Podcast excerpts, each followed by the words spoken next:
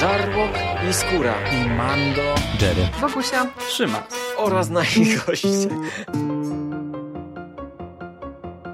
Konglomerat podcastowy. Wasze ulubione podcasty w jednym miejscu. Zapraszamy. Zapraszamy. Zapraszamy. zapraszamy. Zapraszamy.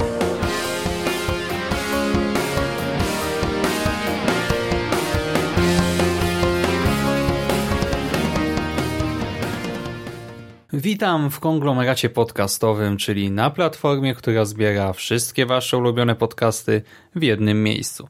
Po tej stronie mikrofonu witają się z Wami Szymon Szymaś-Cieśliński oraz Michał Dżeryrakowicz. Cześć Jerry. Czołem Szymas, witam wszystkich słuchaczy. Pojawiam się tutaj ponownie jako duet, by po raz kolejny opowiedzieć Wam krótko o komiksie z katalogu wydawnictwa Non-Stop Comics. Tym razem będzie to coś troszkę innego tematem i klimatem od ostatnich dwóch podcastów, bo ostatnio tak bardziej w klimaty horroru, thrillera poszliśmy. Teraz e, wracamy do rzeczy takich bardziej związanych z fantasy, a mianowicie do Head Lopera. Komiks Head Loper and Wyspa albo Plaga Bestii ukazał się w Polsce jakoś na przełomie listopada i grudnia i jako, że ostatnio przy tych poprzednich odcinkach wspominaliśmy trochę o twórcach, to może teraz też to zróbmy. Za ten komiks odpowiada Andrew McLean. On go napisał, on go narysował, no ale nie jest szczególnie znany. Nie słyszałeś o nim wcześniej? Nie, absolutnie. No ale chyba nie ma co się dziwić, bo to wygląda tak, że to jest chyba jego pierwszy komiks, pierwszy poważniejszy projekt. I to dzięki niemu tak naprawdę McLean zaistniał w szerszej świadomości. Mhm, McLean jeszcze stworzył Apocalyptic Girl. Tutaj gdzieś w tym komiksie nawet to jest napisane tutaj chyba, nie wiem czy w środku, w tych materiałach dodatkowych czy gdzieś indziej, ale ja o tym projekcie nie słyszałem, a i e, w sumie Headloper to jest e, ciekawa historia, bo ten komiks e, no nie powstał na zlecenie wydawcy, nie? Dokładnie tak, bo jeżeli chcielibyśmy wam opowiedzieć co nieco o drodze Headlopera do wydawnictwa Image Comics, no to trzeba wspomnieć o tym, że to był projekt w pełni autorski Andrew McLeana. On e, ten pierwszy zeszyt e, wydał zupełnie własnym sumptem e, jeszcze w 2013 mm, roku. Natomiast no, z racji na to, że wydawanie komiksów i to jeszcze tego rodzaju komiksów no, tanie nie jest, więc już przy drugim zeszycie pojawiła się kampania na Kickstarterze, która zaowocowała tym, że powstał ten drugi zeszyt i on już miał nieco szerszą dystrybucję. No i w 2015 roku e, komiksem tym zainteresowało się właśnie Image e, i e, cały projekt no, był kontynuowany i jest kontynuowany już pod skrzydłem tegoż właśnie wydawnictwa. Mhm. I teraz tak, o czym opowiada Headloper? Z tyłu okładki czytamy Coś takiego. Dekapitator Norgal i zrzędliwa, odcięta głowa Agaty Błękitnej Wiedźmy przybywają na wyspę Barra, która okazuje się opanowana przez potwory służące czarownikowi z czarnego bagniska. Gdy królowa Abigail najmuje Norgala i Agatę, by zabili czarownika, nasi bohaterowie wędrują przez wyspę, uwalniając monstra od ich głów i działając zgodnie z oczekiwaniami mistrza manipulacji. Album zawiera części od pierwszej do czwartej. I tak, jak słyszycie, fabuła jest dosyć prosta i standardowa. Heros przybywa na wyspę, na której przypadkiem znajduje się czarownik. Przypadkiem czarownik potrzebuje czegoś, co posiada Heros, a Heros dostaje zlecenie na głowę czarownika i tak nasi bohaterowie powoli się do siebie zbliżają i dochodzi do ostatecznej konfrontacji. A że jest to zamknięta opowieść, to cały ten pierwszy tom losów Norgala no jest dość schematyczny w gruncie rzeczy. Zwroty akcji są raczej oklepane, ale pomimo tego jest to w miarę przyjemna lektura, tak od siebie powiem na start. A ty jak ją oceniasz? Jak ci się czytało? Headlopera? Znaczy, ja ci powiem szczerze, że ogólnie uważam, że to jest niezły komiks, e, szczególnie w swoim gatunku, w swojej konwencji. Przy czym ja troszeczkę nie rozumiem jego fenomenu, dlatego że no, trudno mówić o jakimś dużym rozczarowaniu, ale e, w sumie to to trochę poczułem się rozczarowany w trakcie lektury. Nie dlatego, że ten komiks jest komiksem słabym, co, co jeszcze za chwilkę mam nadzieję rozwiniemy, ale dlatego, że ku mojemu zaskoczeniu on był wymieniany na licznych topkach komiksowych 2017 roku jako jeden z absolutnie najlepszych tytułów, które się w tym minionym roku ukazały. No i wiesz, dyskutowaliśmy sobie o e, Zabij albo Zgiń, dyskutowaliśmy sobie o e, rewelacyjnym Black Monday Murders e, i to mówimy tylko już o portfelu i ofercie wydawnictwa Non-Stop Comics i obydwa te komiksy zrobiły na mnie dużo lepsze wrażenie niż Headloper, więc z tego punktu widzenia to tak jak mówię, troszeczkę nie rozumiem tego fenomenu y, i dlaczego ten komiks jest aż tak bardzo chwalony.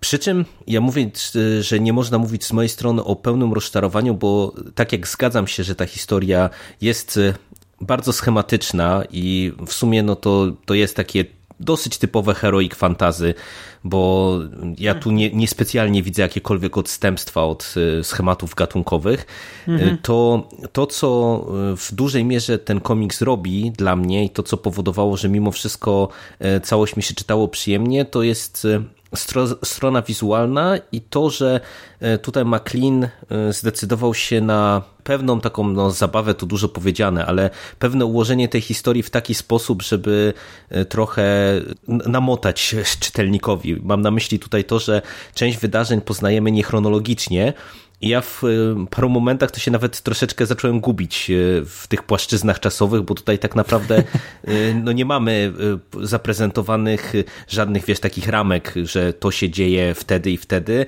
a historia skacze na przestrzeni, można założyć, nie wiem, 20, 30 może nawet lat i cofamy się poznając losy bohaterów. Więcej chyba nawet. Mhm. No, nawet, nawet może być więcej, dokładnie. No więc wiesz, poznajemy losy bohaterów, który, których teraz widzimy jako dorosłych dorosłych y, ludzi, y, a y, nagle widzimy ich jako dzieci. Tak naprawdę przez to, że tutaj no, autor nie pofatygował się nam, nie wiem, zasygnalizować, że mamy do czynienia z jakąś retrospekcją, to ja w paru momentach, wiesz, nagle przeskakujemy od jednej rzezi do drugiej i tak do końca nie wiedziałem, co tu się tak naprawdę dzieje ale suma summarum to też wyszło w sumie temu komiksowi na plus o tyle, że widać, że ta historia była po prostu dobrze rozpisana i e, finalnie te wszystkie wątki się ładnie schodzą e, w tym zakończeniu całej opowieści i to, to pod tym kątem zagrało.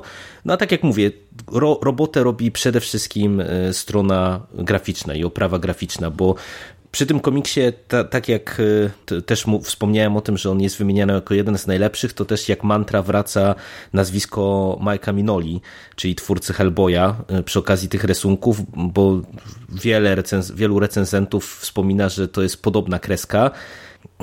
Tak i nie. Nie wiem, jak ty to oceniasz. Tak cię od razu podpytam z tego miejsca. Przy, przy, hmm. Przywoływało ci to gdzieś w głowie skojarzenia z Hellboyem, czy niespecjalnie? Szczerze, e, miałem z jeden taki moment w czasie lektury, gdzie pomyślałem o Hellboy autentycznie, już nawet nie pamiętam gdzie i dopiero teraz jak o tym wspomniałeś, to rzeczywiście ja też y, gdzieś w recenzjach internetowych natrafiłem na tę uwagę.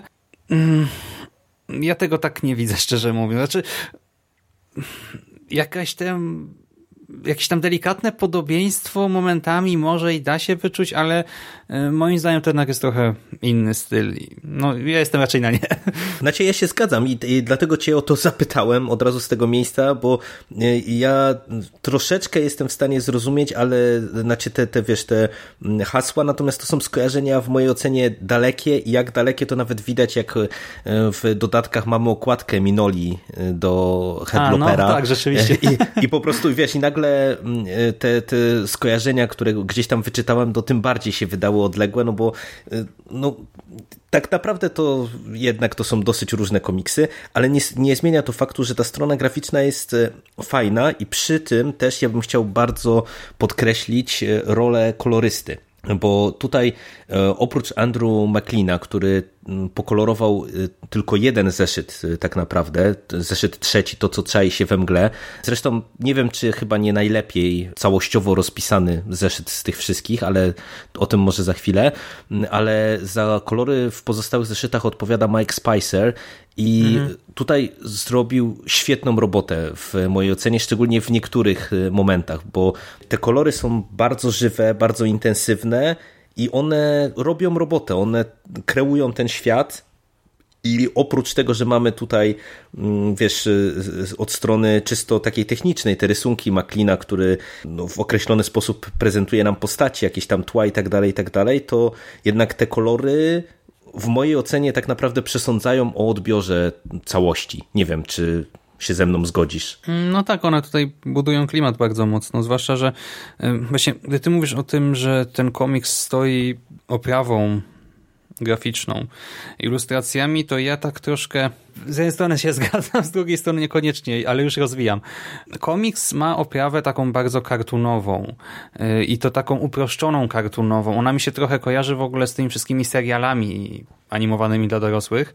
Y, trochę tylko tutaj właśnie w klimatach fantasy jeszcze bardziej uproszczona.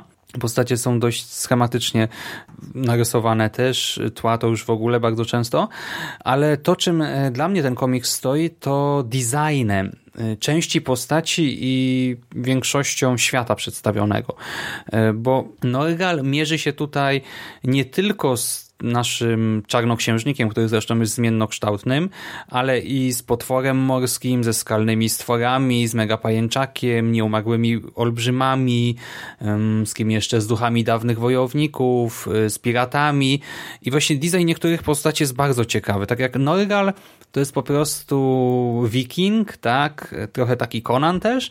Y, królowa, no to królowa, ale już te skalne potwory na przykład wyglądają naprawdę super. Tak, siostry ze wzgórza też w porządku, nie wiem, ta istota o imieniu Gnym, y, to już są takie elementy bardziej oryginalne i ten świat, chociaż y, no też dosyć schematyczny, bo tutaj, jak słyszeliście, trafiamy na wyspę Barra i w ogóle w tym komiksie mamy mapki, tak, i my dosłownie wędrujemy przez tę wyspę.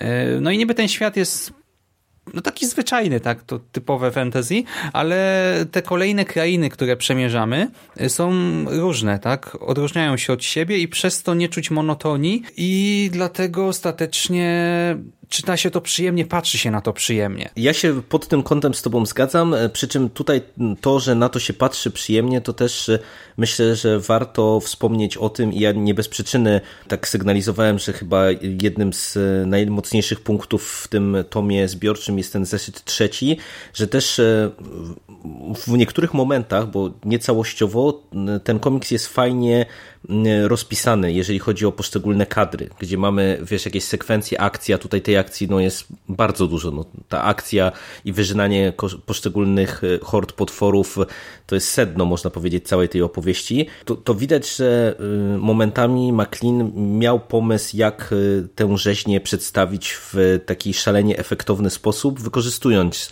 komiks jako medium, gdzie wiesz, mamy nieraz y, w jakiś y, nietypowy sposób poukładane kadry albo y, rozpisaną jakąś tam sekwencję ciosów pomiędzy kadrami. No i to w powiązaniu właśnie z tą kolorystyką i z designem, o którym ty wspominasz, to powoduje, że ta strona wizualna to jest to coś, co ja oceniam zdecydowanie najwyżej z całego tego tomu. Mhm.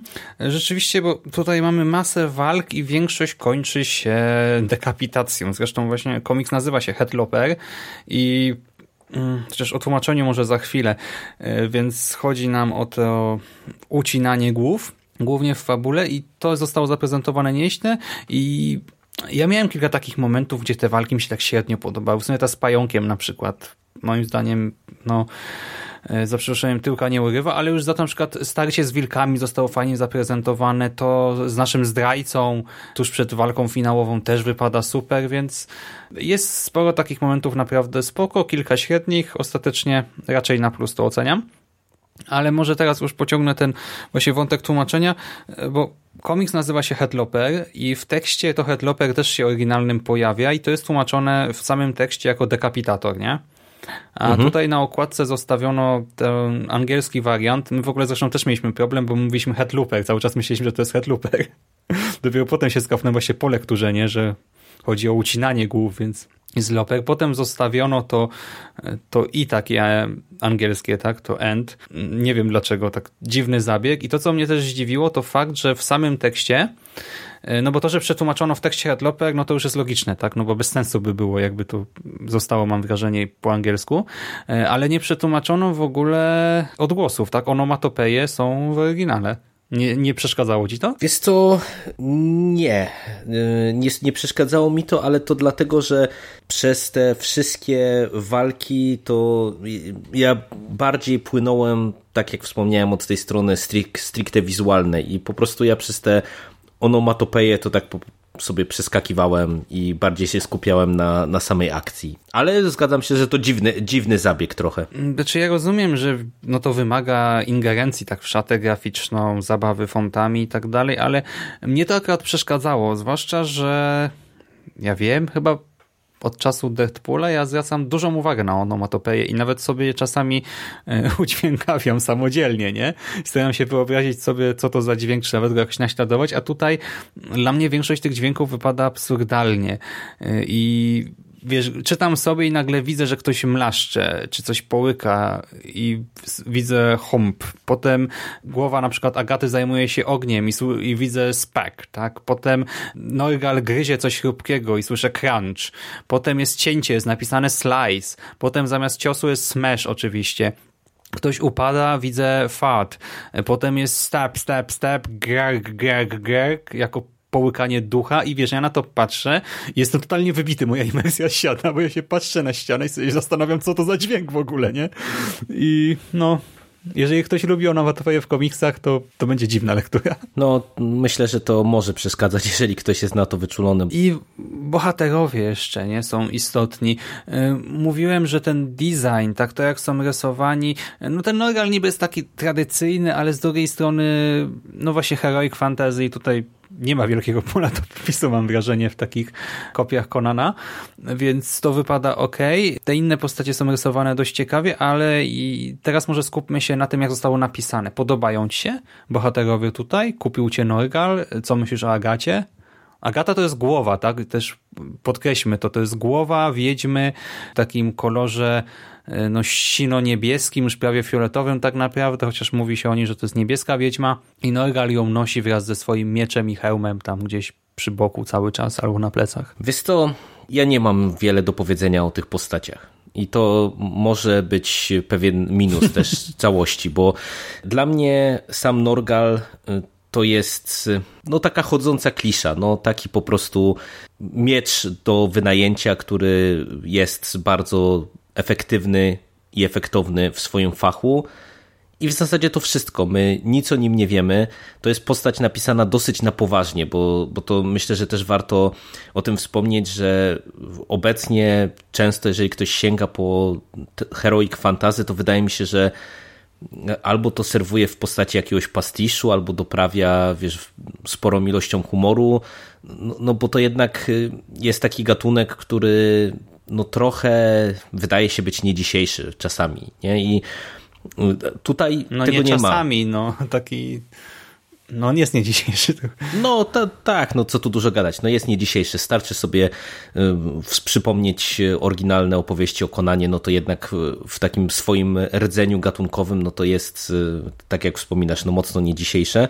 No i Norgal, no jest po prostu, no taki odpowiednik Konana. Natomiast jeżeli chodzi o Agatę, to jest niby taki trochę comic relief, znaczy nie niby, no to jest taki comic relief, bo no to ona... jest źródło większości humoru tutaj, nie? Tak, tak, bo ona i tutaj od strony wizualnej, bo tutaj wiele plansz mamy rozpisanych na przykład jako takie scenki, gdzieś tam powiedziałbym humorystyczne z nią w roli głównej, ale jakoś to też na mnie nie podziałało specjalnie. Nie wiem, czy, czy ciebie w ogóle e, ta relacja pomiędzy Norgalem a Agatą jakoś tam zainteresowała, bo ja, ja odniosłem trochę wrażenie, że scenarzysta próbuje nam tutaj sugerować jakąś relację pomiędzy nimi, ale to specjalnie nie działa. Ja, ja nie wiem, po co Norgal ciągnie tę głowę ze sobą. Tak naprawdę co, co spowodowało, że wiesz, Agata, która widać, że ma jakieś zdolności magiczne, trochę się godzi z rolą, która teraz jej przypadła, nie wiem, jakoś to mi średnio tak naprawdę zagrało. Czy może nawet nie tyle, że średnio zagrało, co po prostu, no to takie, wiesz, patrzyłem na te postaci i to wszystko. Hmm, znaczy, mnie też jest to trudno ocenić. Norgal tak jak powiedziałeś, wielu o nim nie wiemy. Tu chyba już na samym początku czytamy, że to syn Minotaura, egzekutor, najemnik, dekapitator. Potem się za wiele nie dowiadujemy, bo Norgal jest y, typem właśnie takiego woja, który za wiele nie mówi, milczy przez większość komiksu, chyba że ktoś go sprowokuje albo musi coś po prostu w danej chwili powiedzieć. Y, natomiast Agata Agata ma jakąś historię, tak? I to jest nam jakoś zasugerowane, że właśnie Norgal no, nosi ją nie bez powodu, że zabił ją też nie bez powodu, ale nie wiemy niczego konkretnego na ten temat. To mi trochę przypomina, właśnie wracając do tematu Deadpoola, relacje między Wade'em Wilsonem a Blind Al, gdzie też przez długi, długi czas totalnie nie wiemy o co chodzi, skąd się to wszystko wzięło.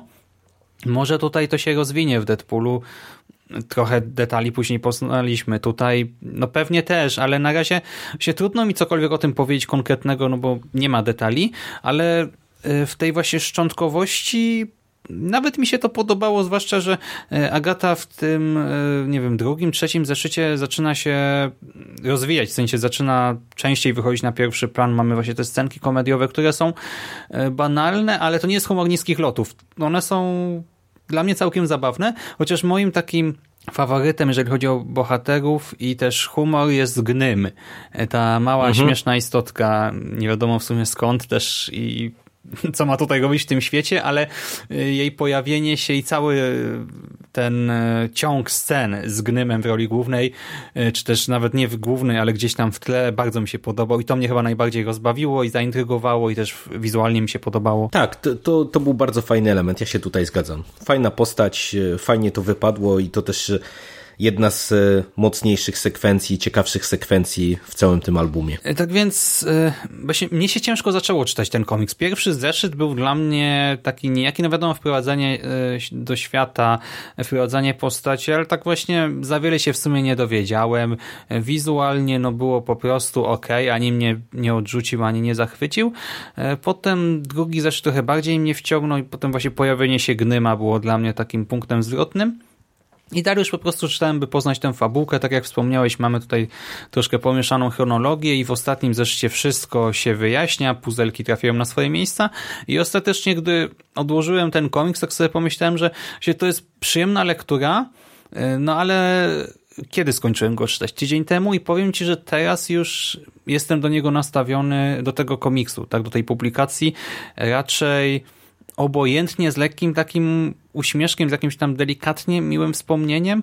I tak jak na, na przykład właśnie The Black Monday Murders czekam, na Zabi albo Zgiń czekam, tak na kolejny Tom Headloopera, no pewnie go przeczytam, ale tak no bez jakichś ogromnych emocji. Ja w sumie mam dosyć podobne odczucia, bo też y, ten początek y, nie był w mojej ocenie najlepszy. Y, i tak trochę się negatywnie od razu nastawiłem do całości. Później, właśnie w okolicach tego trzeciego zeszytu, który bardzo mi się spodobał wizualnie i od tej strony poprowadzenia akcji, y, od strony takiej, wiesz, stricte warsztatowej, to troszeczkę się zacząłem wciągać. Później dostaliśmy sekwencję z olbrzymami, to też było fajne. I kiedy całościowo tak już miałem ocenić też to, że to jest taki no średniak, to w sumie później jeszcze gdzieś tam w epilogu y, paradoksalnie dostałem znowu y, bardzo fajnie, fajny wizualnie mm, komiks y, i, i ciekawą akcję, co jakoś mnie zaintrygowało na przyszłość. Przy czym ja się też zgadzam w ocenie ogólnej twojej, że mm, jakoś specjalnie na to czekać chyba nie będę, bo nie rozumiem, podkreślę to jeszcze raz, y, tych aż tak hura optymistycznych y, opinii, bo patrząc, wiesz, na to, ile my mamy fenomenalnych komiksów na rynku, no to zestawiając y, z tym całym dobrodziejstwem Headlopera, trochę, wiesz, to jest dziwne, bo ten komiks ani nie jest innowacyjny specjalnie od strony graficznej, wiesz, jest trochę inny od standardowego komiksu, ale, ale jest to, że jest fajny wizualnie, to jeszcze nie robi z niego czegoś super. A od tej strony scenariuszowej, no to jest po prostu takie heroic fantasy. Taki standardzik z plusem, no. Ale wiesz co, może te pozytywne opinie ogólne też wynikają z tego, że to jest dzieło jednego człowieka, nie? Że Andrew e, McLean e, stworzył samodzielnie coś takiego, nie? No bo to jednak jest jakieś tam osiągnięcie e, pod tym kątem, no to w ogóle wow, nie? Po prostu konkurencja na rynku w Polsce i na świecie jest teraz tak duża, że no, trzeba docenić tutaj pracę i efekt końcowy, ale jednak na tle wielu innych projektów dużo bardziej rozbudowanych, skomplikowanych, no Headlooper jest po prostu ok, nie? Dokładnie tak. I tak myślę, że możemy też pozostawić słuchaczy z sugestią, że jeżeli właśnie albo podoba wam się tematyka, czy lubicie fantazy tego rodzaju, to na pewno po Headloopera warto sięgnąć, albo jeżeli szukacie jakiegoś komiksu, który pokaże wam się od strony graficznej trochę trochę ponad standard, czy trochę inaczej niż standardowy komiks superbohaterski na przykład, y, który jednak no cały czas gdzieś tam dominuje, czy wychodzi na pierwszy plan na naszym rynku, no to wtedy y, można sobie sięgnąć. Tym bardziej, że ten album też jest fajnie wydany i nawet inaczej jest wydany w stosunku do tych innych komiksów, bo ma wyjątkowo dużo dodatków, wyjątkowo dużo tych wariantów okładkowych, y, parę stron szkicownika, więc y, od strony takiej, wiesz, stricte wydawniczej, no to też jest dobra robota, to, to, to trzeba dodać i, i, warto o tym wspomnieć. Mhm. Też właśnie chciałem na koniec y, coś o tym powiedzieć, bo tak jak mówię, że to ten angielski tytuł tak nie do końca mi leży, zupełnie mi nie leży to, że nie przetłumaczono i, też nie napisano i po polsku. E, i te onomatopeje mi przeszkadzają, tak całe wydanie e, jest no bardzo ładne, tak, ta właśnie żywa czerwona okładka, e, te wszystkie dodatki, te mapki w środku, no super, tak, wydanie bardzo w porządku. E, to jest e, miękka oprawa, kredowy papier, 55 zł za 280 stron, jeżeli dobrze pamiętam. Więc cena, no też właśnie do akceptacji, naprawdę pod tym kątem kciuk w górę. I co, będziemy chyba kończyć, nie? Tak, dokładnie. Ech, to co, dzięki Ci serdeczne za rozmowę, Jerry, i za wspólną przygodę z Non-Stop Comics. No mam nadzieję, że jeszcze nie zakończyliśmy. U mnie na półce leży Monstressa jeszcze do e, przeczytania. E, na którą sobie ostrzyłem zęby już od dłuższego czasu i się bardzo cieszyłem, że ten komiks się u nas pojawił. Tytał, wiem, że masz jeszcze całą półkę jedynek e, od Nonstop Comics u siebie, więc e, to, to słuchaczom, którzy oczekują, że opowiemy, nie wiem, o Paper Girls chociażby, czy Rat Queens, to myślę, że możemy zapowiedzieć, że pewnie tak się faktycznie stanie, ale może niekoniecznie w takim składzie osobowym. Hmm. Pewnie tak będzie, ale nie zdradzajmy za wiele. Dobra, dzięki Ci serdecznie Jerry za rozmowę. Dzięki. A Wam kochani życzymy miłego dnia czy wieczoru i przyjemnej lektury. Trzymajcie się. Cześć. Cześć. Kurczę, ale nie wiem. wyszło. No, wy, wyszło długo i mam wrażenie trochę, że tak e, brzmimy, jakbyśmy chcieli ten komiks bardziej skrytykować, tylko nie, nie, nie wiemy jak.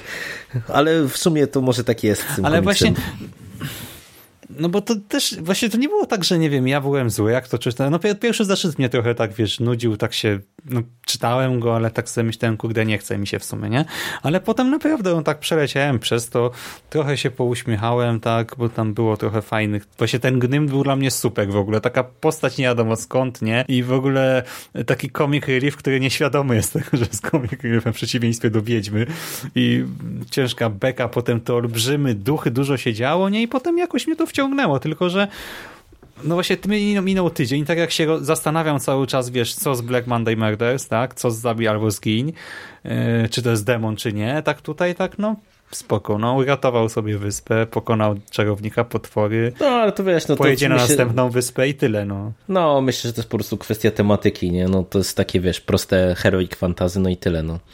Nic, nic tutaj od strony fabularnej myślę, że nas nie zaskoczy, podejrzewam, tylko będzie to szło taką, takim utartym schematem tak naprawdę. No może z tą Agatą będzie coś ciekawego, nie? Ale też no. no zobaczymy, nie? No bo tego mi trochę zabrakło. No, mam wrażenie, że po prostu ten Jakiegoś foreshadowingu, się... nie? W sumie. Tak, tak. Bo mi się wydaje, że on się tak skupił po prostu na kreacji świata i zaprezentowaniu tych walk, że wiesz, ta reszta zeszła na dalszy plan. I teraz y, ja jestem ciekaw, y, jak to będzie w tym drugim tomie, bo no wiesz, no jednak też inaczej się pisze komiks, który pisze się trochę dla siebie, no bo tak on zaczynał, można powiedzieć, że, że wiesz, no nie liczył pewnie na to, że to mu da przepustkę do mm, dużego wydawnictwa, jakby tego nie brać, a wiesz, a inaczej, jeżeli już ma pewnie zakontraktowany komiks na rok do przodu, no to wiesz, to może też inaczej całą opowieść sobie rozpisać. Zobaczymy. No, na pewno w sumie. E, jeszcze wiesz co, ja o tym zapomniałem sobie powiedzieć. Wiesz, ja to kupiłem, bo myślałem, że to jest horror?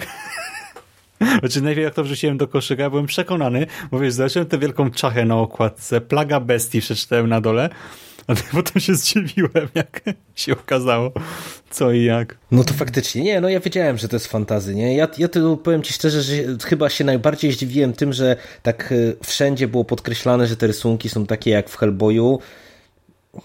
Nie wiem, ja tego za bardzo nie widzę, nie? Momentami widać trochę podobieństwa, ale, ale całościowo to, to mam wrażenie, że to jest jednak in, inna stylistyka i tylko to, że to jest takie trochę kartunowe, uproszczone, y, to chyba dlatego tak wszyscy to kojarzą z Minolą, ale ale nie wiem, wydaje mi się, że to mimo wszystko jest dalekie skojarzenie. Hmm, no, pełna zgoda tutaj. Też